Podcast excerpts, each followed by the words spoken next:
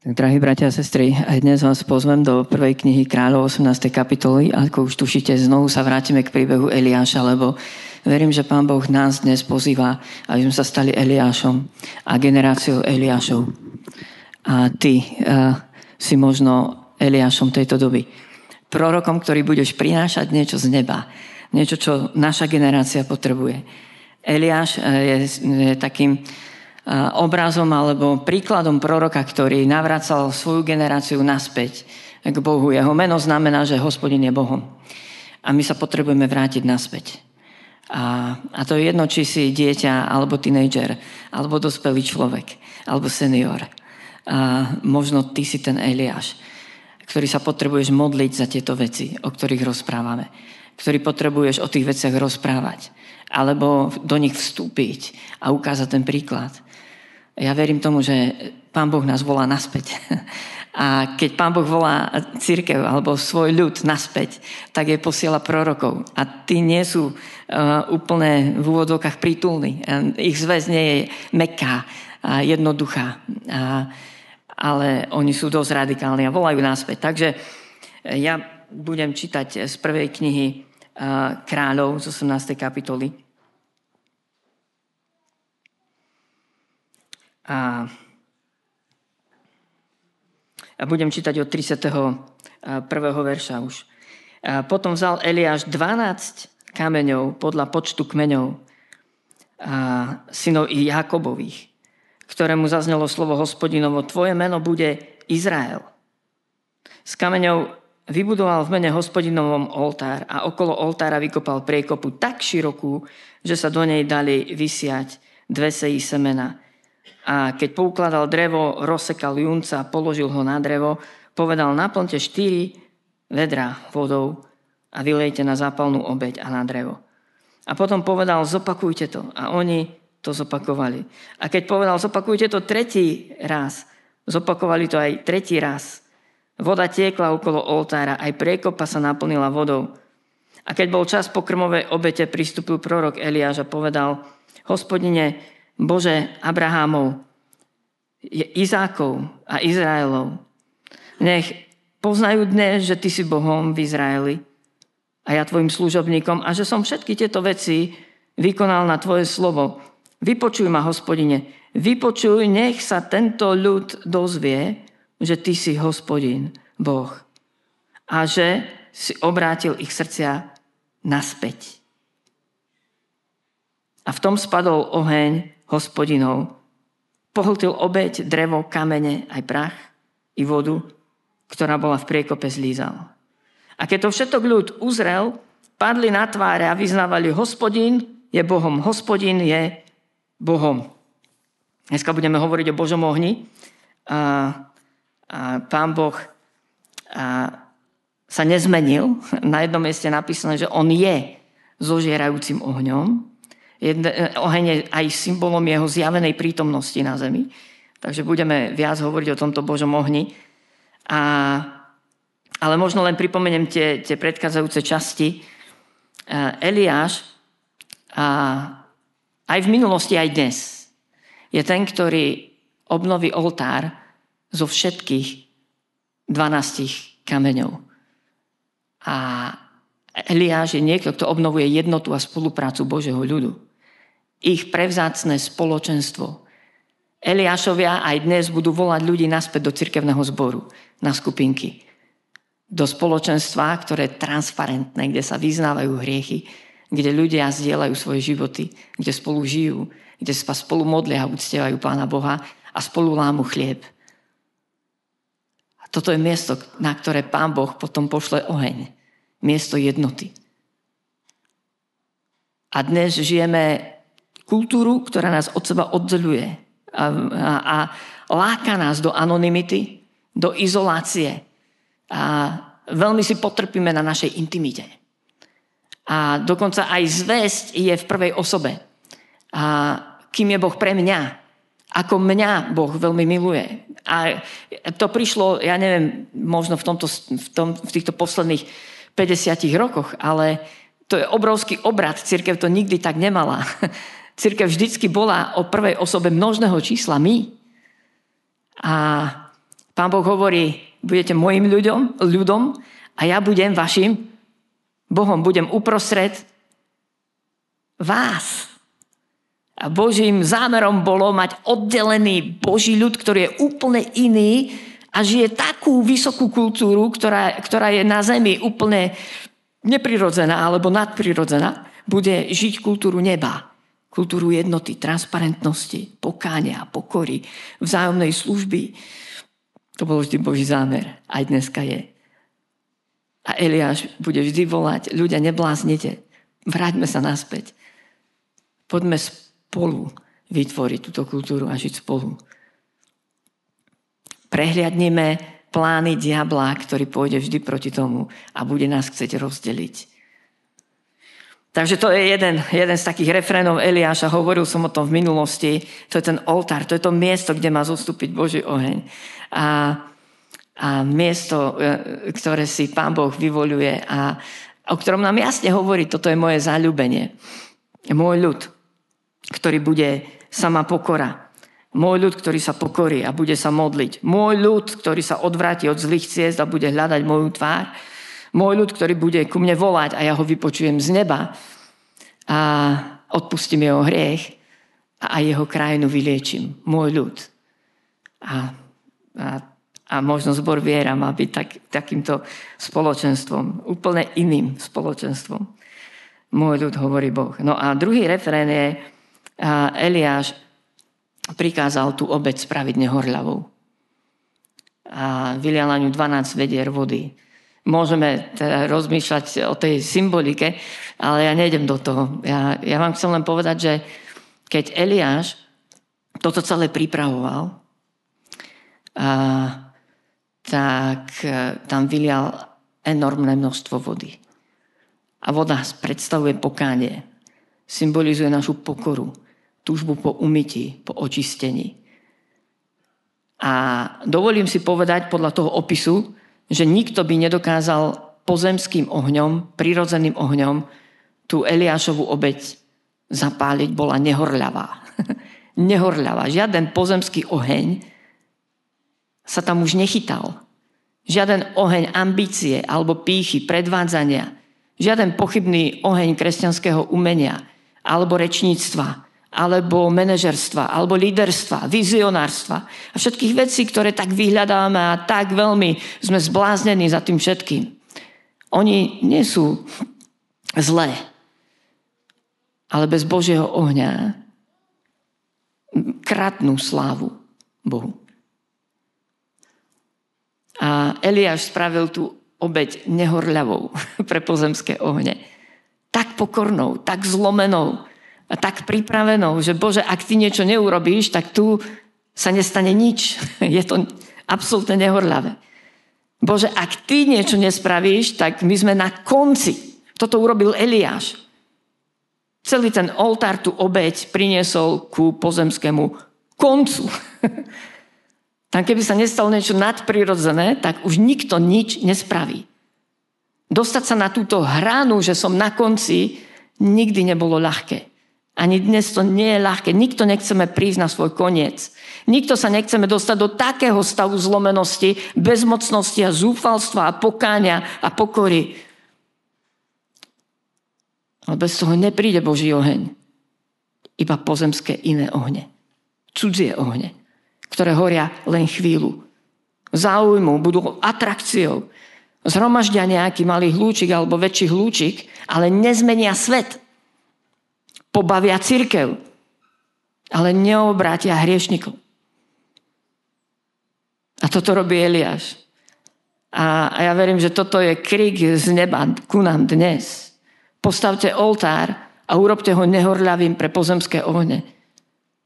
Vytvorte tú koinoniu, vytvorte to spoločenstvo veriacich ľudí, ktorí sa odovzdajú jeden druhému a budú nadštandardne žiť spolu a transparentne a oddane Vytvorte to spoločenstvo, kde nedáte priestor porovnávaniu a, a horkostiam, neodpusteniam a, a zlomenosti dôvery medzi vami navzájom. Prehľadnite, že to je diablov plán, aby vás rozdelil. Vytvorte takéto spoločenstvo a pokorte sa, hovorí pán. Hľadajte moju tvár v takej zlomenosti, že ak ja neprídem, hovorí Boh, tak vy už neurobíte nič. To sú dva také refrény, ale hovoril som o tom v minulých častiach a dneska budeme hovoriť o Božom ohni, ktorý zostúpil. Mohol by som vám hovoriť o... Mnohí sa domnievajú, že keď Kain a Abel prinášali svoje obete Bohu a pán Boh milostivo zliadol na Abelovú obeť, poznáte ten príbeh? A mnohí sa domnievajú, že to urobil spôsobom, že tam zostúpil oheň. Ale nie je to tam napísané. Ale vieme napríklad, že Mojžišovi sa pán Boh zjavil v horiacom kry, ktorý horel ohňom a, a bol to oheň, ktorý, ktorý nezháral. A, ktorý, ktorý bol väčší, trvalý, horel stále, blčal. Mojžiša to zaujalo, odbočil k tomu kruhu a Boh sa mu zjavil. Mohol by som vám hovoriť o Gideonovi, keď ho navštívil Boží aniel v Abi jezerovské ofre. A tak Gideon ho požiadal, že počkaj, donesiem obeď, aby som vedel, že toto celé je Božie. Hej? A keď Gideon donesol tú obeď, tak e, a Boží oheň na ňu zostúpil. A Gideon spoznal, že to je Božie dielo. Mohol by som vám hovoriť o, a, o Áronovi a, a prvých kňazoch, ktorí priniesli obete a, za hriech, za celé spoločenstvo. A, a Boh a, odpovedal ohňom, zostúpil nadprirodzený oheň. Máte to v tretej knihe Mojžišovej popísané. Mohol by som vám hovoriť ďalší impozantný príbeh o, Elia, o Šalamúnovi, ktorý keď postavil Boží chrám v Jeruzaleme, tak priniesli strašne veľké množstvo obetí. A keď žehnal ľud a modlil sa za, za ľud, znovu tam vidíte všetky tie prvky, hej, vidíte tam Boží ľud, jednotu, pokoru, zlomenosť. A keď sa Šalamún domodlil, tak zostúpil Boží oheň a Božia sláva. A kňazi nemohli nastúpiť do služby, lebo nemohli ani vojsť do toho chrámu. Božia sláva ho naplnila. A prišiel úžas na všetkých. A to sú nádherné starozmluvné príklady toho, že Boh je, je oheň a posiela oheň na zem, aby ľudia mohli spoznať, že Boh je živý, že je úplne iný. Boží oheň. Boží oheň. A ja by som chcel hovoriť o tom ohni, ktorý máme horieť my. A takže vás a poprosím, keby sme si mohli otvoriť knihu Skutky Apoštolov. A asi viete, že tým ohňom je oheň Svetého Ducha. Oheň Svetého Božieho Ducha. Oheň Božej prítomnosti, keď sa Boh rozhoduje prebývať v nás skrze Svetého Ducha. A Jan Krstiteľ, ktorý tiež bol jedným z takých príkladov Eliáša, Jan Krstiteľ hovoril, že po mne príde niekto, komu nesom hodné rozviazať remienky na obuvi a ten vás bude krstiť Duchom Svetým a ohňom. Pán Ježiš počas svojej pozemskej služby raz učeníkom povedal, priniesol som na zem oheň. A čo chcem? Aby už horel. Aby už horel. Hovoríme o ohni Svetého Ducha a rovno vám chcem povedať, zabudnite na to, že či je to charizmatické, evanielické, eh, letničné, alebo aké evanelium. Evanelium je Boží oheň pre všetkých. A buď ťa zapáli, alebo si nestretol evanelium. Buď si sa stretol s Bohom, ktorý zapálil tvoje srdce, alebo si sa nestretol s tým Bohom. A Boh zapaluje srdce ohňom Svetého Ducha. A Svetý Duch nie je len atrakciou v charizmatickom prostredí alebo nejakou, nejakou témou eh, počas letníc po Veľkej noci eh, v nejakej inej časti cirkvi. Duch Svetý nie je len, eh, len tým kameňom hádok, keď sa prieme, že, že či aj dnes majú fungovať duchovné dary a či pôsobí Duch Svetý. Zabudnime na to všetko. Boh na nás vylieva Svetého Ducha. A nemôžeme žiť kresťanský život bez Svetého Ducha. Nemôžeme priniesť ovocie ducha bez Svetého Ducha. Nemôžeme si navzájom slúžiť duchovnými darmi bez Svetého Ducha. Ako církev nemôžeme mať jednotu ducha vo zväzku pokoja bez Svetého Ducha. Bez toho, aby sme mu dovolili, aby nás naplnil. A tento Duch Svetý prichádza na miesto jednoty a zlomenosti. Ak nemáme oheň Svetého Ducha, tak preto, že sme dovolili diablovi, aby nás rozdelil A pretože odmietame sa pokoriť a stať zlomenými pred Pánom Bohom. Ale bez Božieho ohňa svet nespozná, že Boh je živý a že navracia ich srdcia naspäť k Bohu. Bez Svetého Ducha je církev mŕtva alebo vlážna alebo iba duševná.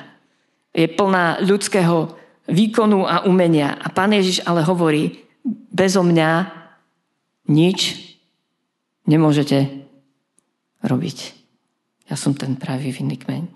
Takže kniha Skutky Apoštolov a budeme čítať od 4. verša e, v prvej kapitole, kde pán Ježiš pred tým, ako bol vzatý do neba, hovorí svojim učeníkom, prikázal im, aby neodchádzali z Jeruzalema, ale aby očakávali zaslúbenie Otcovo. Všimnite si znovu, že to hovorí svojim učeníkom, spoločenstvu, nejakej komunite ľudí. Aby to urobili spolu. O ktorom tak im riekol, počuli ste odo mňa, totiž, že Jan krstil vodou, ale vy o niekoľko dní budete pokrstení Duchom Svetým. A oni tam zidení spýtali sa ho, pane, či v tomto čase obnovíš kráľovstvo pre Izrael? Odpovedal im, nie je vašou vecou, znáť časy a príhodné chvíle, ktoré Otec určil svojou mocou. Ale príjmite moc Svetého Ducha, ktorý zostupí na vás a budete mi svetkami. Aj v Jeruzaleme, aj po celom Judsku, aj v Samárii, až do posledných končín zeme. Toto vidíme, že Pán Ježiš vyslovene e, dáva ako príkaz. On nám hovorí, to veľké poverenie je, choďte, činte mi učeníkmi všetky národy. Hej? To je Matúš 28. kapitola, ten záver. Veľké povole, po, poverenie. Ale zároveň pred tým veľkým poverením je, ale príjmite Svetého Ducha, ktorý zostupí na vás. Budete vystrojení mocou z výsosti. A urobte to tak, že sa nepohnete z miesta, že spolu budete vytrvalo sa modliť a čakať, kým sa to nestane, že sa stanete hladnými. Ako tá Eliášová obe, tak poliata vodou, že tam by sa nechytil žiaden iný ich pozemský oheň. Čakajte na oheň, ktorý príde z neba, zostupí na vás. Nadprirodzený oheň. A ja verím tomu, som o tom pevne presvedčený. A poznajúc aj, aj veci, ktoré sa diali v prvej cirkvi, aj v histórii, aj v súčasnosti. Že bez tohto ohňa nebudeme by, môcť byť svetkami. Možno sme nominálni kresťania, možno toho strašne veľa vieme, sme ščítaní, možno sa vieme aj pohádať na nejakých teologických otázkach. Ale bez ohňa Svetého Ducha, bez Božej moci z neba sa nepohneme z miesta. Ani jeden z nás sa nepohňa, aby išiel a stal sa misionárom, alebo oslovil svojho suseda, alebo aby vstúpil do učeníctva, aby nejakých svojich susedov a priateľov pozval, vieš čo, bývam tu vedľa teba už niekoľko rokov, ale nehovorili sme ešte o Ježišovi. Bez moci Svetého Ducha budeme na nerozoznanie, nikto si nevšimne, že sme kresťania. Ale ako náhle Boží duch nás bude naplňať, tak sa Ježiš Kristus, Boží baránok, stane témou číslo jedna. Stane sa prioritou číslo jedna. Stane sa hodnotou. Bude z nás trčať, svietiť, voňať. Budeme ním. To robí Svetý Duch. Pán Ježiš hovorí, príjmite Svetého Ducha a keď príde, On mňa oslávi. On mňa zjaví. Budeme zlomení pre, pre Božieho baránka, keď príde Svetý Duch. A, a tá prvá kapitola potom pokračuje v tom nádhernom príbehu a potom sa vrátili do Jeruzalema z vrchu Olivového, ktorý je blízko Jeruzalema, vzdialený od neho na cestu sobotného dňa. A keď prišli, vstúpili Peter, Ján, Jakub, Ondrej, Filip, Tomáš, Bartolomej, Matúš, Jakub, Alfeov, Horlivec Šimon, Judáš Jakubov do vrchnej dvorany, kde e, e, občas bývali. A 14. verš hovorí, tí všetci jednomyselne zotrvávali na modlitbách spolu so ženami, s Máriou matkou Ježišovou a s jeho bratmi. A druhá kapitola pokračuje v tom nádhernom príbehu. A keď prišiel deň letníc, boli spolu na jednom mieste. Boli spolu na jednom mieste. Znovu tu vidíte, stále vidíte oltár, ktorý tam je pripravený v hlbokej jednote a vydanosti jeden druhému. Boli spolu. 50 dní čakali. A nepohádali sa. Aspoň nie je o tom zmienka. A tu zrazu povstal zvuk z neba, ako keď sa valí prudký vietor. A naplnil ten dom, v ktorom sedeli a ukázali sa im rozdelené jazyky akoby z ohňa. Akoby z ohňa. Modl, uh, usadili sa na každého z nich a Duch Svety naplnil všetkých, takže začali hovoriť inými jazykmi, ako im Duch Svety dal hovoriť. A nebolo to len hovorenie v neznámych jazykoch a v anielských jazykoch, ako, ako a to častokrát poznáme dnes, alebo hovoríme o tom, a, kde len niekto čaká, kedy bude mať niekto výklad jazykov, prorocký dár. Ale boli to jazyky, ktorým rozumeli a všetci ľudia, ktorí tam boli zhromaždení v Jeruzaleme. Boli to rôzne dialekty a rôzne svetové, súčasné jazyky a ľudia počuli, ako hovoria o veľkých božích veciach. A toto sa nestalo jednorázovo. Ja som o tom presvedčený, že to platí pre nás dnes. A presne to isté. Vytvoriť miesto pre oltár, byť zlomený, čakať. Dovoliť Bohu, aby nás naplnil svojou mocou.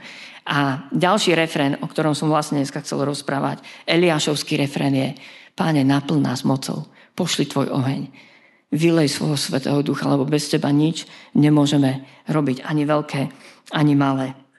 Veľmi vzácným príkladom takéhoto prebudenia pre mňa je prebudenie moravských brátov. Neviem, iste ste o ňom počuli, keďže som aj ja o ňom už viackrát hovoril na pôde nášho zboru. Asi viete, že po roku 1624 po bitke na Bielej hore nastalo, nastalo kruté prenasledovanie a v našich zemepisných šírkach a silná rekatolizácia. A každý, kto bol a, a nejakého protestantského vierovýznania, či to boli luteráni alebo husiti, a, tak boli, alebo z jednoty bratskej, tak boli veľmi kruto prenasledovaní. Po tej bitke na Bielej hore vlastne takmer všetky nejaké, nejakí šľachtici, vyššie postavení ľudia, ktorí zastávali takúto protestantskú vieru, boli popravení v Prahe. A nastalo asi 90 rokov krutého prenasledovania. A bol to veľmi pohnutý čas. Prosto tam, keď niekto úprimne nasledoval Pána Boha, bol prenasledovaný alebo zabitý. A, a, a približne okolo roku 1700 a začalo, začalo také, také prebudenie medzi moravskými bratmi a, a v Tešinsku a v Sasku. A, a mnohí, mnohí sa obrátili, ale mali ťažké položenie, pretože v Čechách a, a bolo kruté prenasledovanie, mohli, mohli vyznávať slobodne svoju vieru možno len v malej časti Polska na severe. A tam bolo dovolené, aby si postavili kostol. Neviem, či ste niekedy boli v polskom Tešíne. Postavili jednoduchý kostol, do ktorého v prípade núdze sa zmestí 7 tisíc ľudí jednoduchý kostol. Z jednoduchých materiálov. A keď som tam v útorok sedel, sme s viacerými pastormi mali taký pobyt po stopách moravských brátov, tak som bol úplne udivený z toho. Z toho celého. A toto, a, a na vám chcem povedať, že toto prebudenie moravských bratov vzniklo z obyčajných podmienok. A jeden z takých biskupov moravských bratov bol Christian David. On sa obrátil, keď mal 22 rokov. Pochádzal z dedinky Ženklava na severe Moravy, ktorá vtedy mala možno 500 obyvateľov. Obyčajný mladý muž. Ale keď zostúpil na neho Boží oheň, tak bol tak zapálený, že chodil a kázal evanelium. A prešiel ne, ne, pre nás nepredstaviteľné vzdialenosti pešo. A, a nejdem vás ohúrovať číslami. A tento muž a spôsobil také prebudenie v Suchdole. To bola dedina, ktorá bola trošku južnejšie. V Suchdole vtedy historicky žilo asi 700 obyvateľov. Malá dedinka, si predstavte slovenskú dedinku, kde žije 700 obyvateľov. Keď tam prišiel Kristian Dávid a kázal evanelium, tak sa obrátilo asi 400 z nich. A začali to riešiť, samozrejme prišlo obrovské prenasledovanie, výsluchy. A niektoré z tých, e, z tých zápisníc výsluchov si dnes môžete v Suchdole v múzeu pozrieť, prečítať, aké peňažné pokuty im boli udelené, ako ich trápili. A, a približne v tomto čase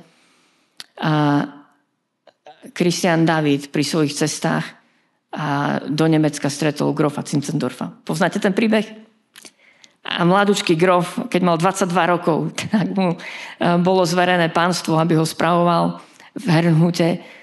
A keďže bol znovu zrodený, obratený, tak si povedal, ja vytvorím priestor pre týchto prenasledovaných ľudí.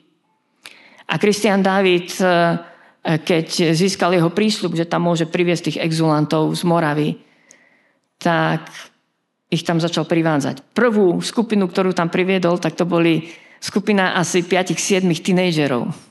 Tínejdžerov. Ešte neboli ochotní tam dospelí ľudia ísť, tak tí bohatší poslali svoje deti, aby aspoň oni mohli žiť v slobodnej krajine. Takže ak si tínejdžer a máš nejakých 13-14 rokov, tak tu sú počiatky prebudenia moravských bratov. A Christian Dávid ich previedol 11-dňovou cestou, 350 kilometrov zo Suchdolu do Hernhutu. A takto sa vrátil 10 krát. Zo Suchdolu odišlo asi 250 ľudí. A vytvorili veľkú časť komunity moravských bratov v Hernhute. A potom to celý príbeh pokračoval ďalej z tých 250 ľudí. 61 sa stalo misionármi v takých kútoch sveta, o ktorých sa vám ani nezdá. Keď sa v Južnej Afrike stal prezidentom v Juhoafrickej republike Nelson Mandela, to už vám hovorí niečo to meno? Pomenoval svoju prezidentskú rezidenciu podľa mena prvej misie moravských bratov v Južnej Afrike. A prišiel do Suchdolu, malej dedinky, v severných Čechách, aby sa tam poďakoval ľuďom, ktorí zmenili celú jeho krajinu a zmenili históriu. No a ten príbeh potom pokračuje ďalej tak, že samozrejme, keď sa zhromaždili títo exulanti na, na tomto pánstve Grofa Zinzendorfa, tak to boli exulanti z rôznych protestantských smerov. A ja vám teraz prečítam len z takého historického záznamu, na začiatku roku 1727 nič nenasvedčovalo prebudeniu. Skôr naopak, grof Cincedorf, ktorý poskytol moravským exulantom na svojom pozemku útočisko a zároveň sa stal ich duchovným vodcom, čelil v tomto roku vážnym okolnostiam. Ako zjednotiť vo viere a láske a službe tých zbožných, ale v názoroch nezjednotených následovníkov Husa, Lutera, Kalvina, Zwingliho, Schwenkenfelda. Zdalo sa to byť beznádejným problémom, bez Božieho zásahu mali obrovské rozpory medzi sebou. Aj to, ako vyslúvať večeru pánov, ako sa modliť a kto je z nich zbožnejší a ten pravý a tak ďalej. Nič nenasvedčovalo prebudeniu, skôr naopak obrovskému evangelikálnemu fiasku, akému čelíme aj dnes, sme na hambu sveta. Ako medzi sebou bojujeme, ako sa nevieme ani len modliť spolu ako máme medzi sebou také veľké výhrady. A čo si navzájom teraz robíme? Obrovské evangelikálne fiasko. A zdalo sa to byť beznadenným problémom bez Božieho zásahu. A ako odpoveď na skutočné a vytrvalé modlitby viedla mladého grofa nadprirodzená múdrosť, k použitiu istých prostriedkov, ktoré sa veľmi vtedy osvedčili.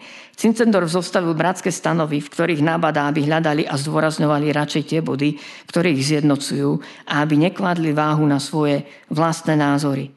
A potom viedol osobné rozhovory Cincendorf s každým jednotlivcom v ochranové. A to trvalo niekoľko mesiacov. A to možno budeme robiť aj my v našom spoločenstve. A niekoľko mesiacov ich obchádzal a presviečal, aby sa k tejto bratskej zmluve pridali a zaviazali. Následne potom v máji čo bolo nesmierne dôležité, potom spoločne uzavreli zmluvu. Dneska známu ako zmluva jednoty bratskej, kde sa zaviazali, že každý z nich vo svojom povolaní a stave zasvetí svoj život službe pánovi Ježišovi Kristovi, ako to učinil on. A táto zmluva bola v podstate to, čím dnes je tá bratská zmluva známa. A vyvolili si 12 členov staršovstva a približne v tomto období začalo také, taká predchuť prebudenia, že začali sa modliť deti. Ani nie tínejdžeri, ale deti 9, 10, 11 ročné deti za ktoré Cincendorf plakal, lebo ich učil náboženstvo a keď videl, že neodpovedajú celým srdcom, že sa ich to nedotýka, tak za nich plakal na kolenách. A pán Boh začal sa tých detí dotýkať a oni sa začali modliť, dievčata zvlášť, chlapci zvlášť, v lese. A potom prišiel august, 13. august roku 1727, kedy došlo k slávnemu vyliatiu Ducha Svetého a vypuknutiu jednoho z najväčších prebudení s neuveriteľným vplyvom na celý svet. A nejdem vás ohúrovať znovu podrobnosťami, ani na to nemáme čas, lebo už kážem dlhšie, ako sa odporúča. Aby sme mali pozornosť ľudí dnes. A, a toto sa stalo aj v knihe Skutky Apoštolov. Presne toto. Vytvorili miesto jednoty a pokorného zlomeného čakania a volali, Pane, vylej na nás tvojho ducha. A Duch Svetý na nich zostúpil. A potom v druhej kapitole od 42. verša môžete čítať, že sa stalo niečo neuveriteľné, nadprirodzené, čo nebolo ľudské, čo nebolo pozemské. A nebol, nebol to pozemský oheň. Neustále sa venovali učeniu apoštolov, bratskému spoločenstvu, lámaniu chleba a modlitbám. Všetkých sa zmocňovala bázeň, lebo prostredníctvom apoštolov sa dialo veľa zázrakov a znamení. Všetci, čo uverili, boli pospolu a mali všetko spoločné. Predávali svoje pozemky a majetky a rozdeľovali z toho všetkým podľa toho, koľko kto potreboval. Deň čo deň spoločne zotrvávali v chráme, po domoch, lámali chlieb a spoločne jedávali pokrm s radosťou a úprimným srdcom. Chválili Boha a tešili sa priazni celého ľudu. A pán deň čo deň pridával k ich spoločenstvu tých, čo povolával na spasu. K ich spoločenstvu. Neviem, či ste si to niekedy všimli, to vyjadrenie. Niečo úžasné. Boží oheň, keď zostupí na zem, tak vytvorí spoločenstvo, ktoré sa stane tak atraktívne, tak jedinečné, že svet sa k nemu pohrnie. A o tom hovorím v týchto častiach. Byť Eliášom dnes znamená kričať presne po tomto. A neuspokojiť sa s ničím menším, ale volať, poďme sa vrátiť k tomuto, k tomuto. Poďme byť miestom, na ktoré zostupí Boží oheň a keď zostupí Boží oheň, tak to bude miesto extravagantného uctievania a modlitieb, lebo Boží baránok bude, bude témou číslo jedna. Uchváti naše srdce. A, a druhá vec, e, priniesie to ovoce a misie, učeníctva a služby. Pôjdeme do posledných končín zeme. Nebudeme môcť vydržať. Ak nás zapáli oheň, už nebudeme žiť obyčajný život. A prinesie to, toto bremeno. A ja sa za to modlím. Amen. Oče, aj teraz sa modlím. Pane, toľko vecí vie odputať našu pozornosť a, a nás naplniť zúfalstvom, strachom alebo aj znechutením. A toľko vecí, pane. A toľko vecí, ktoré sa udiali v cirkvi, ktoré nás sklamali ktoré sa udiali v našich osobných životoch, ktoré sa dejú v spoločnosti, páne. A či je to nejaká hospodárska neistota, či je to COVID, alebo vojna a utečenci a, a osudy a tak nešťastné, tak zlomené. Pane, toľko veci, toľko veci. A Pane, ale znovu sa modlím, Pane, naliehavo, aby si na nás vylial Ducha Svetého, aby si nás zapálil ohňom, Pane, aby si nás navrátil naspäť do prvej lásky. Aby znovu Božieho baránka si vykreslil pred naše oči, aby, aby ty si sa stal znovu témou číslo jedna, hodnotou číslo jedna v našich životoch a tým ohňom, ktorým budeme horieť. Pane, a potrebujeme oheň Svetého Ducha práve do tohoto času a tejto doby, aby to bol oheň, ktorý neprestáva horieť. Aby to neboli len občasné chvíľkové splanutia, páne, a nadšenia, ale aby to bol trvalý oheň, aby to bol oheň Evanielia Ježíša Krista, aby to bol oheň, ktorý bude premeniať ľudské životy aj okolo nás, pane. Modlíme sa za oheň, pane. Vyprosujeme oheň Svetého Ducha pre tvoj ľud aj v našej krajine, ale aj na Ukrajine, aj v Rusku, aj v Bielorusku a po celej Európe. Modlíme sa, aby církev povstávala v novom ohni, páne, v novej moci Svetého Ducha, páne. Vystrojená mocou z výsosti zvestovať tvoj evanelium. Pane, modlíme sa za to, aby sa znovu diali divy, znamenia, zázraky rukami tvojich služobníkov a aby si nám dal smele vyznávať tvoje meno. Modlíme sa, aby si nás takto obnovil v tvojom ohni ešte viac. A ďakujeme, že to robíš, lebo ty si verný Boh. Ty si ten istý aj dnes, ktorý nás krstíš duchom a ohňom. Ty nás mocňuješ. Ty s našou silou, pane. Amen.